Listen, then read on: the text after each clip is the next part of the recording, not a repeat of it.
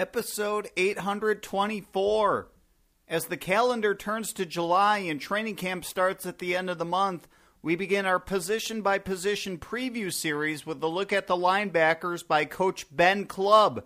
It's all coming up on Railbird Central next.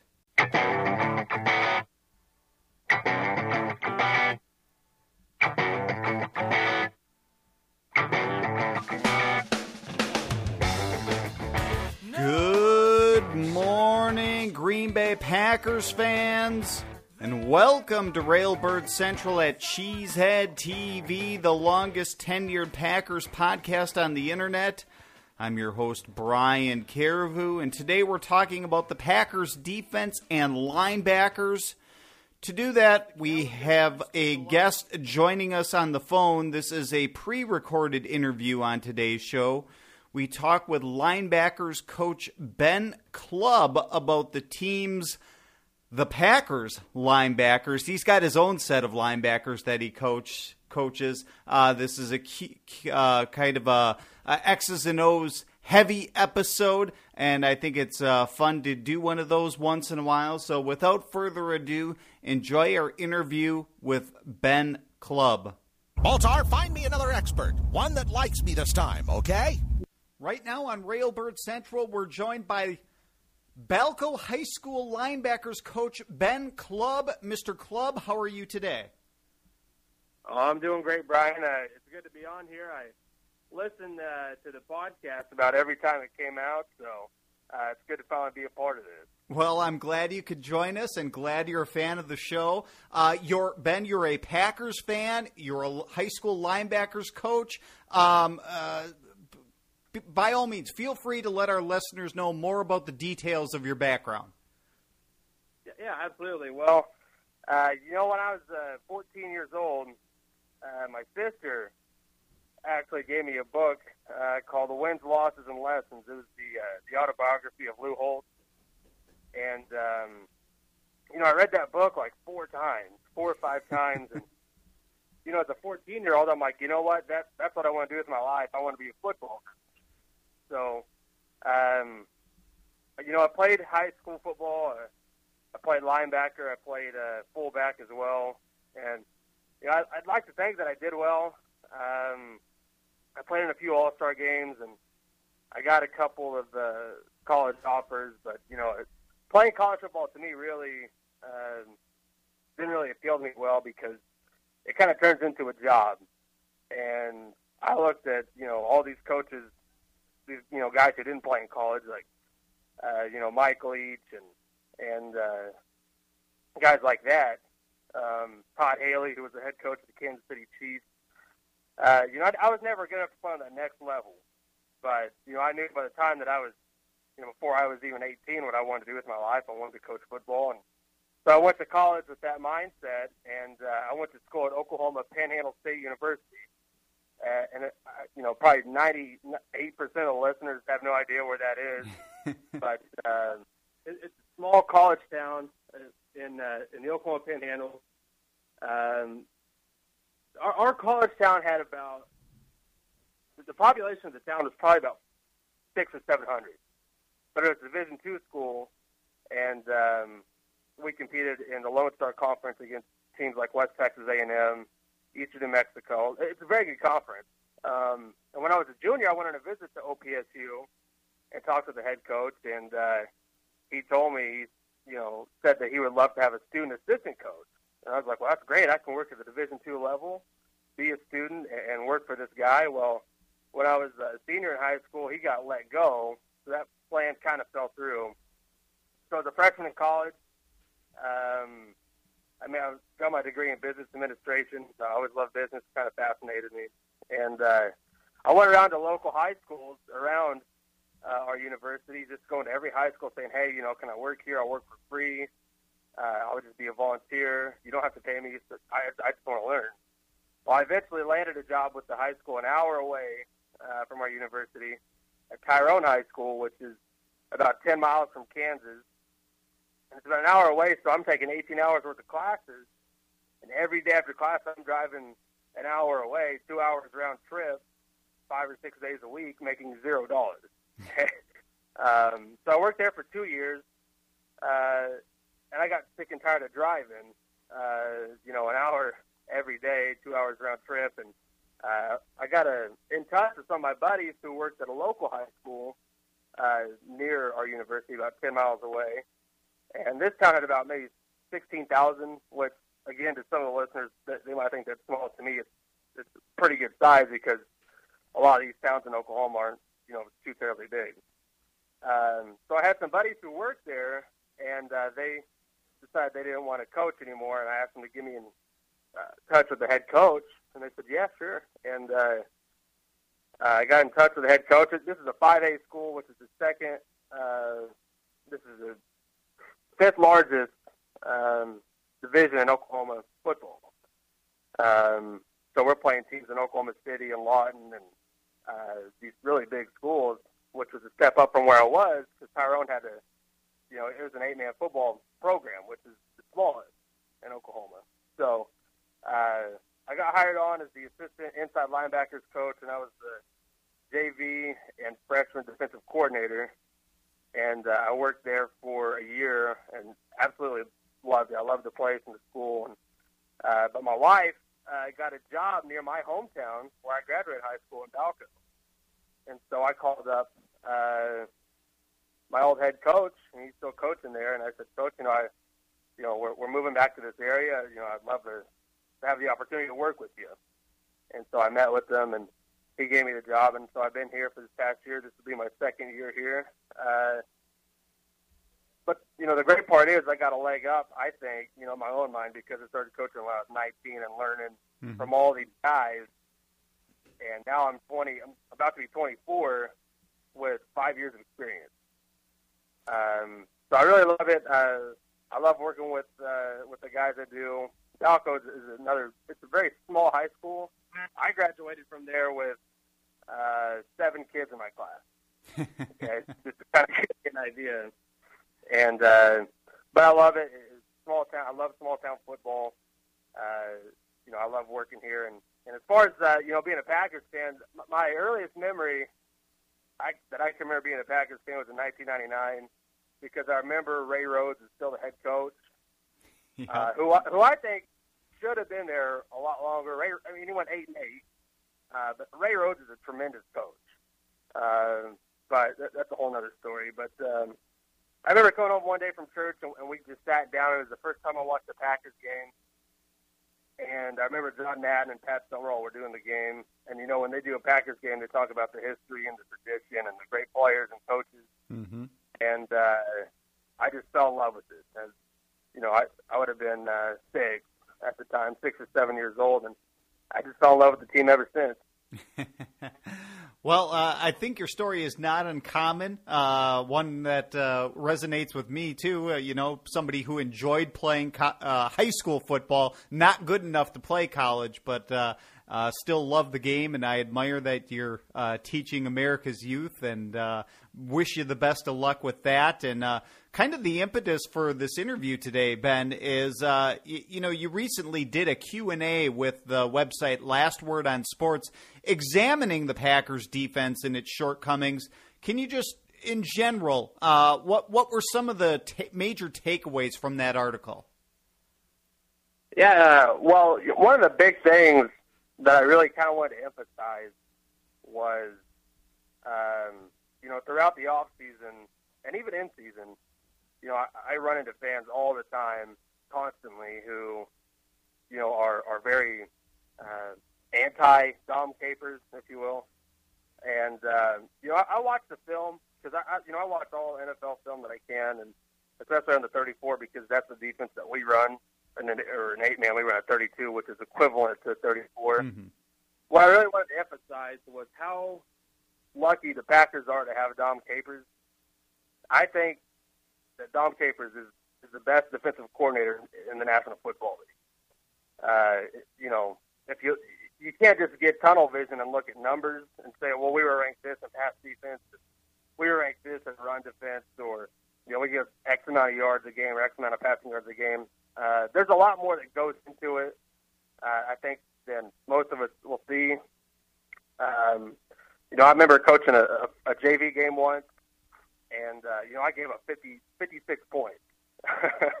okay, so but what people don't realize is you know if you have six starters gone or you have so many people hurt, you have a little depth. I mean, I know it's different in the National Football League because they can go out and get these guys, uh, but a lot of the time depth and things like that really factor in, which we kind of saw in the NFC Championship game this year. Uh, it's hard, and you know you can put in the your the best system that there is, and you can coach them up as hard as you can coach them up. Uh, but there comes to a point where that player, that individual, has to flip a switch and get the job done. Now, you know, it's hard for me to criticize anybody playing in the NFL because they are the, the best athletes in the world. Uh, but you know, maybe some guys, I don't think, I think they just didn't flip a switch in that game.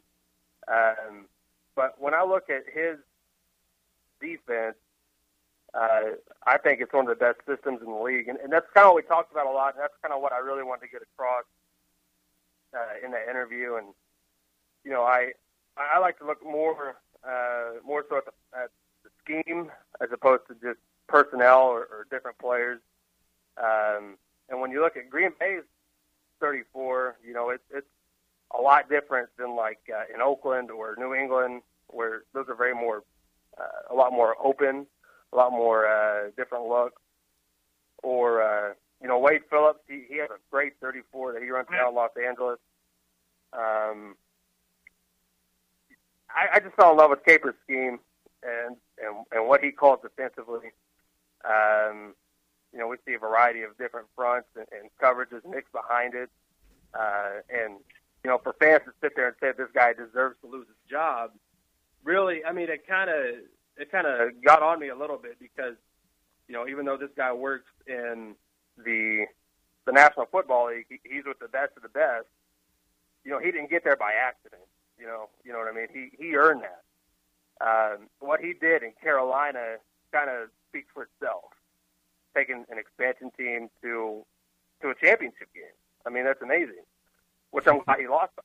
uh, which put the Packers in, in Super Bowl 31. But um, you know, if I could have a, a hint of the success that he has had in his coaching career, I would consider my my career very successful. Um, his, and I think I, I said this in that interview that his attention to detail is is amazing. You know, I read somewhere that Dom Capers documents every uh, hour of every day, like six months in advance. I mean, that's that's phenomenal. Uh, you know, this guy's on top of his stuff he, I think he's the best assistant coach uh, that a team could have.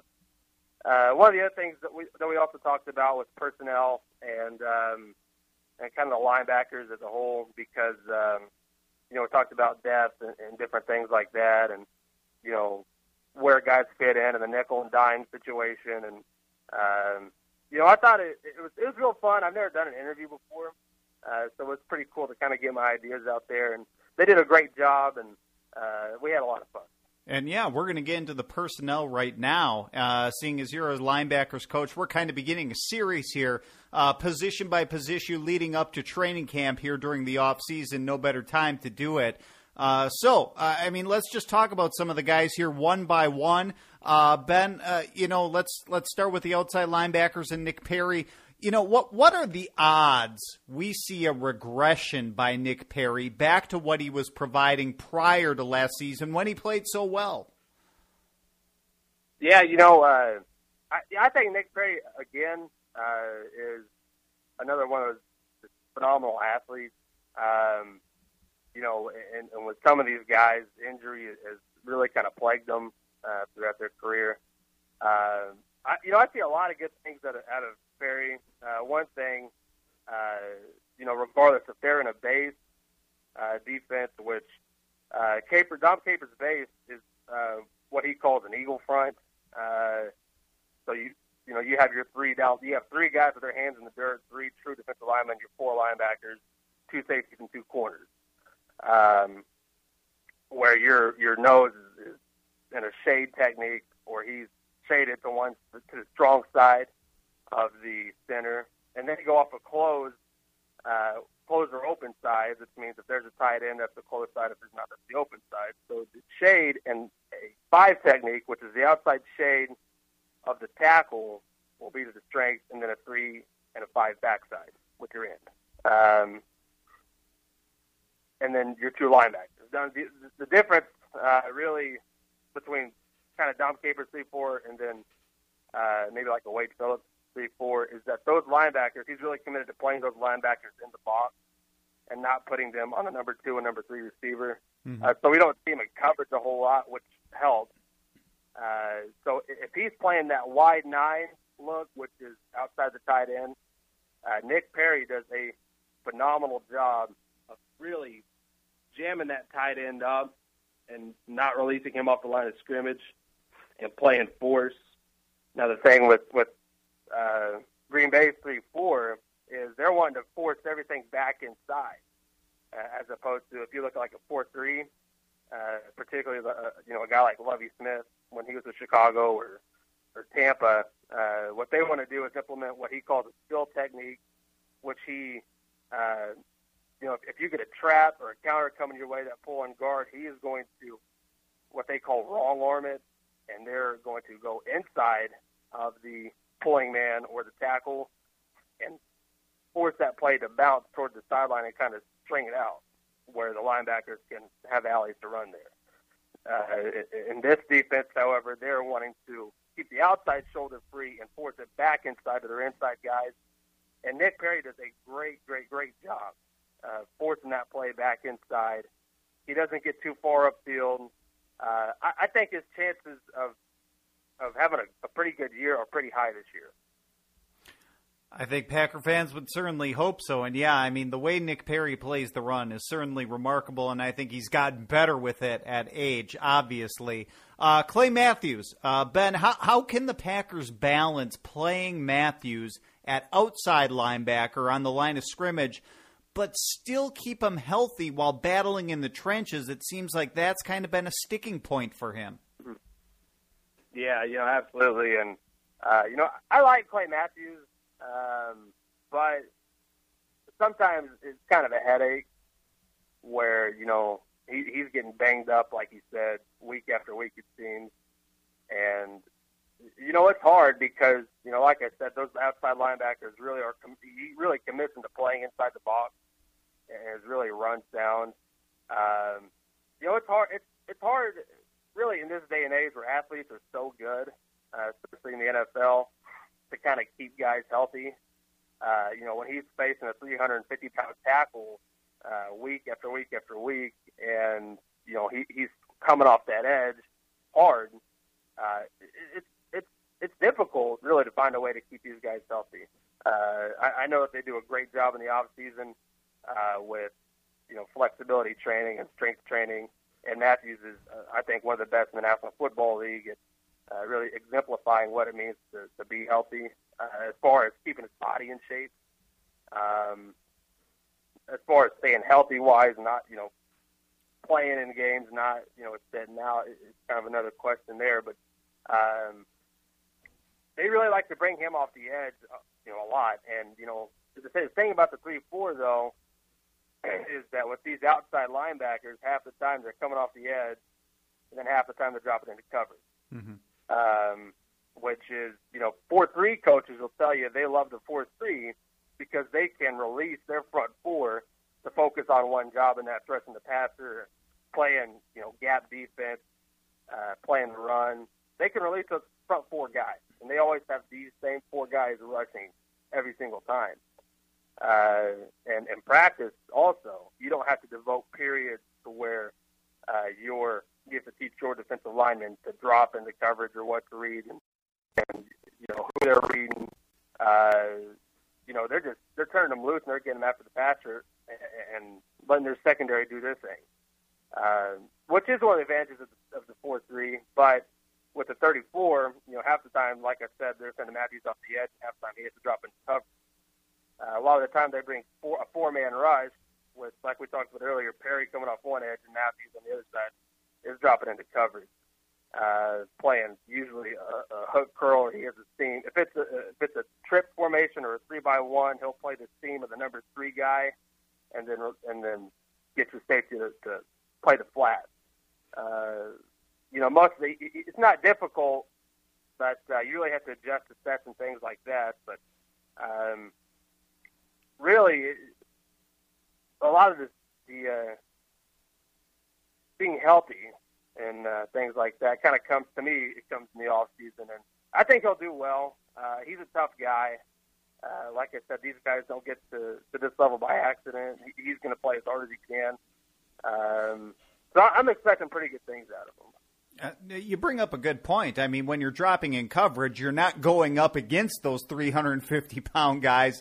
That helps uh, in that regard as far as staying healthy. Uh, we talked about some of the veterans, now some of the young guys here. You know, Ben, what can we realistically expect from Vince Biegel, the rookie from Wisconsin, knowing his injury history and how much time he missed during the offseason program? Yeah, you know, uh, I think early on, and I, I saw this a lot on Twitter. This guy's almost fan favorite already uh, up there in Wisconsin, and uh, you know, I watched a little bit of uh, of the Big Ten this year, and which is difficult because a lot of times we have coaches meetings Saturdays, so I don't get to see a whole lot of college football. Uh, but from what I saw uh, from him, I, I think that he could be a, a, a really good player. Uh, I think you know, like a lot of these other linebackers, he does play the run extremely well. Uh, what helps with him and his defense is he's only responsible for one gap. Uh, what we talked about, you know, earlier in a base front and an eagle front, he'll, he'll be responsible for that play side B gap if he reads flow coming his way. Uh, if the play is away, he's got the backside A gap. Now, when it comes to playing in the nickel and stuff like that, it changes a little bit because you take out one extra, you know, lineman, which leaves another gap open, which the safety would be responsible for. But it helps that uh, you know he can read quick and get to the and just be responsible for his gap and what he's taking care of. Um, as far as injury and things like that go, uh, it was pretty disheartening to see uh, when they went into OTAs and, and he got banged up. I was, I was already worried because I'm like, well, you know, here we go again, 2016 all over again. Who's going to get hurt 1st mm-hmm. um, but yeah, you know, the ability that these guys have now, and especially where football is at now, where these guys can bounce back so quickly, as opposed to 20 years ago, where it would take them a lot longer to recover. Um, we see a whole lot more guys be able to get back to playing football, and uh, you know, I, I don't think that'll affect them too much. Uh, you know, again, the injury this offseason uh, wasn't severe. Uh, I really liked him in Wisconsin, and I know a lot of Packer fans love these Wisconsin guys, which is good to see. Uh, you know, kind of down here where we're at in Oklahoma, you know, unfortunately, I'm surrounded by Dallas Cowboy fans, a lot of Cowboy fans, uh, and they always love it when people from Oklahoma or Oklahoma State uh, or in around the Dallas area will go and play for the Cowboys. So I, I kind of understand, you know, understand that uh, aspect of it, which is cool to see. Uh, but I'm expecting him to do well, and, and he's got some pretty good guys, and he has a, a very good position coach uh, to learn it all from. Yeah, and if there's a silver lining, I suppose getting injured in April is better getting better than getting injured in September and then missing the regular season. Right. So, um, uh, transitioning from outside to inside linebackers, Ben, if you had to guess, how much are we going to see both Jake Ryan and Blake Martinez on the field at the same time? You know, they they run the three four defense, but the Packers really aren't in the three four all that often. Right, right, and uh, you know, offensive personnel really kind of dictates a lot of that. Uh, you know, when when uh, I've I've read the Dom Capers playbook before. I think I don't can't remember where we saw it at. Um, I think a, a coaching friend of mine had or bought it from a, a program or something like that. Um, an old, pretty old playbook from when he was in Carolina, and uh, you know a lot of their sets were, were set up uh, against 21 personnel, which is two backs and one tight end. That was in 1997. Uh, in 2017, we see a lot of three and four receiver sets on first and second down. Uh, so about 80% of the time you have to play in the nickel. Um, so, you know, against those two by two sets or the three by one sets or even a five wide set, which uh, you know these spread teams like Seattle, San Francisco, uh, you know the Jets, uh, they they kind of play in a wide open system, a spread system, uh, where the nickel or dime personnel has to be on the field to counter these three and four wide receiver sets. Uh, against a team like Minnesota, um, the Giants, a lot of these run heavy teams, we'll see more base in there. Um, so you know, like you said, they're not in that in their base package a whole lot. Maybe you know, twenty percent of the time, um, and, and you get a good mix of people on the field. Uh, it, it looks almost like more like a four-two-five, where you see in the college level, but you know you hardly ever see in the professional level. Um, it's kind of what you can really relate it to. Uh, I, I would love to see both these guys on the field at the same time because I love both Martinez and and Jake Ryan. Uh, Blake Martinez, you know, in my opinion, is going to be a, standout linebacker. Uh, he is, uh, to me, more of a strong side inside guy, what they call Mac linebacker.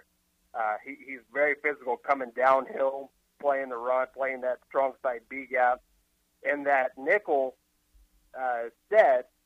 You know, you'll see about three or four different fronts, uh, ranging from like a 20, what I call a 22 front, where you have your tackle uh, and your nose lined up, head up on that guard, and they'll be slanting either uh, you know to the strength or away or and things like that, depending if you're bringing a stun or not. Uh, you know, to be on an over and an under front, which three you know over is the three tech, the strong side, under is the know your shade is strong, your one tech is strong, and they're playing a 33, what I call flex front, where both the tackle and the nose are in the three tech. Uh, and we saw I saw that a lot, uh, especially against uh, I think it was Seattle, uh, where they're just kind of, they're, they're angling in, they're they're pinning their ears back and they're and they're rushing the pass, um, which changes gap responsibility for both these guys. Jake Ryan to me is more of a weak side inside linebacker, uh, or what they call a buck, uh, or jack, or whatever you want to call it. You know, there's terminal. Everyone has different terminology. um, he to me is, is better at dropping into space, uh, dropping to that hook curl spot if they're playing a cover three, if they're playing more of a cover two look, which I really don't see a whole lot of cover two from from Capers. Uh, but it, he does. I would say he runs it maybe about ten percent of the time, which I guess I don't blame him because you know they're very susceptible to those vertical routes that you see from those spread teams. Uh, kind of when you look at offense, you really want to think of the worst possible scenario to happen. Uh, so if you got a two by two set and all four guys go vertical, you know what are you going to do? So so you kind of think out all those scenarios. So if you was running to cover two, uh, you would suffer severely uh, because that linebacker, that nickel, everyone has to go vertical, and then you're susceptible to underneath routes. Um, so he plays more of a three deep look, which your flats are a little vulnerable uh, so we see Ryan and Martinez kind of dropping that hook curl spot if he's not bringing one of them. Which I think Martinez is, uh, if I had to pick out of the two, Blake Martinez I think is a better pass rusher than Jake Ryan. Um, so I, I would consider Ryan more of your weak side guy. Uh, he's that whole player in that cover two, which he, he's got the deep uh, middle of the field basically. Um, you know they play cover four where he's dropping also as a hook curl or seam flat defender.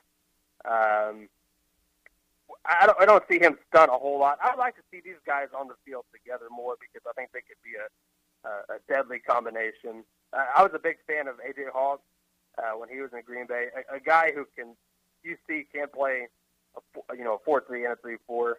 Uh, I was I was really upset when they let him go. I thought I really thought they should have signed him in the off season. Some people, a lot of people probably disagree, but um, know, I really like the guy, and that's kind of who Blake Martinez reminds me of.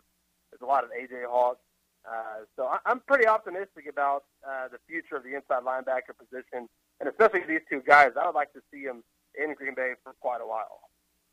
They might be. Uh, we're running out of time here, Ben, but we packed a lot of X's and O's talk in here uh, in, in the time we had it, and which is great. And uh, really appreciate you coming on the show today, taking a little bit of time here uh, during a weekend to talk to us. And uh, wish you the, all the best of luck at Balko High School this upcoming season. All right. All right. I appreciate it, Brian. Thanks for having me on. Once again, thanks to Ben Club for being our guest on Monday's edition of Railbird Central. Thanks to him for joining us. Thanks to you, the listener, for joining us as we continue on with the show. What the hell's going on out here? I'll try to tell you, Vince, in our Packers news segment.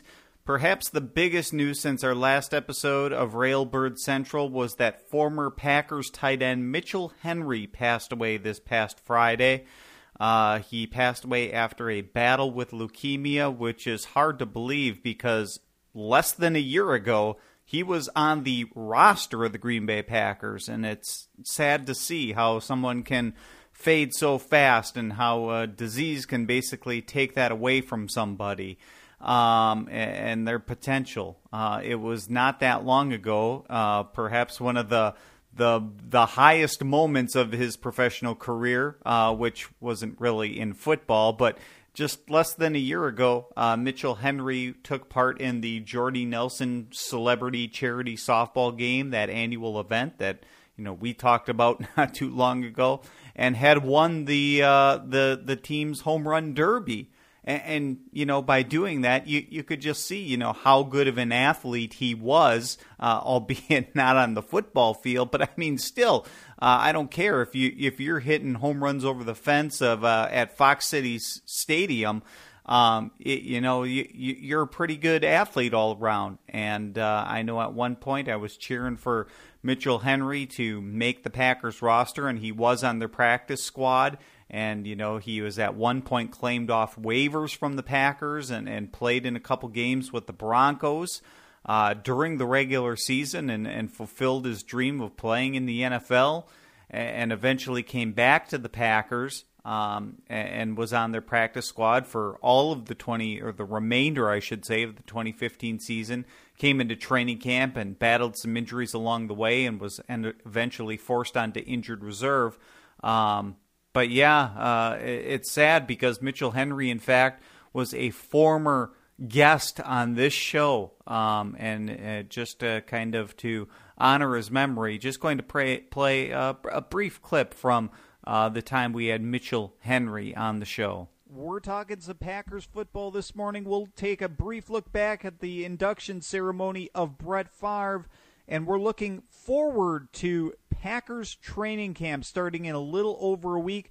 To do that, we have a guest joining us on the phone this morning. Expert interview. We have Packers rookie tight end Mitchell Henry. Mitchell, how you doing this morning? I'm doing great. How are you? Very good. We're glad you could join us on the show. Um, uh, was was Brett Favre's induction into the Green Bay Packers Hall of Fame on your radar at all? Had you heard about that? Uh, I saw some uh, you know, things about it on uh, social media and stuff, but um, I think I heard about it a little bit yesterday. Okay, so I, I, I assuming you're not you're not in Green Bay, or are you back home, kind of preparing for no. training camp? Yeah, I'm back home right now. Um, you know, training, uh, lifting, working out. You know, staying in shape, um, and I'll be back up there the 28th. Okay, sounds good. Uh, how did the off-season program go for you, though? Mini camp, OTAs, and what what did you learn during that time period with the Packers? Uh, I think it went really well. It's definitely, um, you know, something I needed. Uh, you know, to catch some, you know, eyes of the coaches, and you know, to get a step ahead. And I think I really did that. Uh, you know, learned the playbook really well, got it down, and yeah, I think that was the biggest key of that, you know, time period, is just to you know, get all the playbook down and so you have a lot more confidence going into training camp and you're not, you know, thinking as much and, you know, you're able to just play and not think. And I think that was the biggest key of it all. Former Packers tight end Mitchell Henry passing away uh, due to leukemia. Uh, the Packers and general manager Ted Thompson released a statement on Henry's passing. Quote, We were very saddened to learn of the passing of Mitchell Henry. During his time with the Packers, he quickly became a beloved member of our family and made a terrific impression on everyone in our organization. We were fortunate to have, have had him in our lives. On behalf of the Packers family, we offer our condolences to Mitchell's wife Madison and his family and friends. End quote. uh, let me just echo those sentiments as it's sad to uh, part ways with a former Packers player and one who was on the roster not long ago and one who was a guest on this show not long ago. Uh, RIP Mitchell Henry. Um, and that leads us to the day ahead. Uh, not a whole lot going on in the Packers and the NFL calendar as a whole. Like I say, this is the deadest time of year uh, during Independence Day uh, when not just players are taking vacation, but coaches and front office executives and media covering the league and the public relations staff for teams. Uh, there's probably less content put out uh, around the 4th of July than there is any other time of year, as everybody just kind of enjoys their holiday, enjoys the summer before the grind is about to begin. And we'll get more into that. And in fact, uh, this will be uh, our last episode until Friday this week of Railbird Central. I myself am going to take just a brief little uh, vacation on Wednesday, uh, which happens to be the day after the 4th of July. Maybe I'll be hungover. Um, so I'm not planning on having an episode on Wednesday, and we'll be back again on Friday talking some Packers football. We'll continue our position by position preview series leading up to training camp. Uh, so excited to do that then on Friday. So enjoy your uh, Independence Day, folks. Uh, have a very good time, and we'll talk to you just a few more days from now. Thanks to Ben Club for being our guest on the show today. And um, on behalf of everybody at Cheesehead TV, we'll talk to you later, folks. Uh, I leave you today with a song called Break, Build, Burn by Lotus on Sci Fidelity Records. See you later, everyone. Go, Pack, go.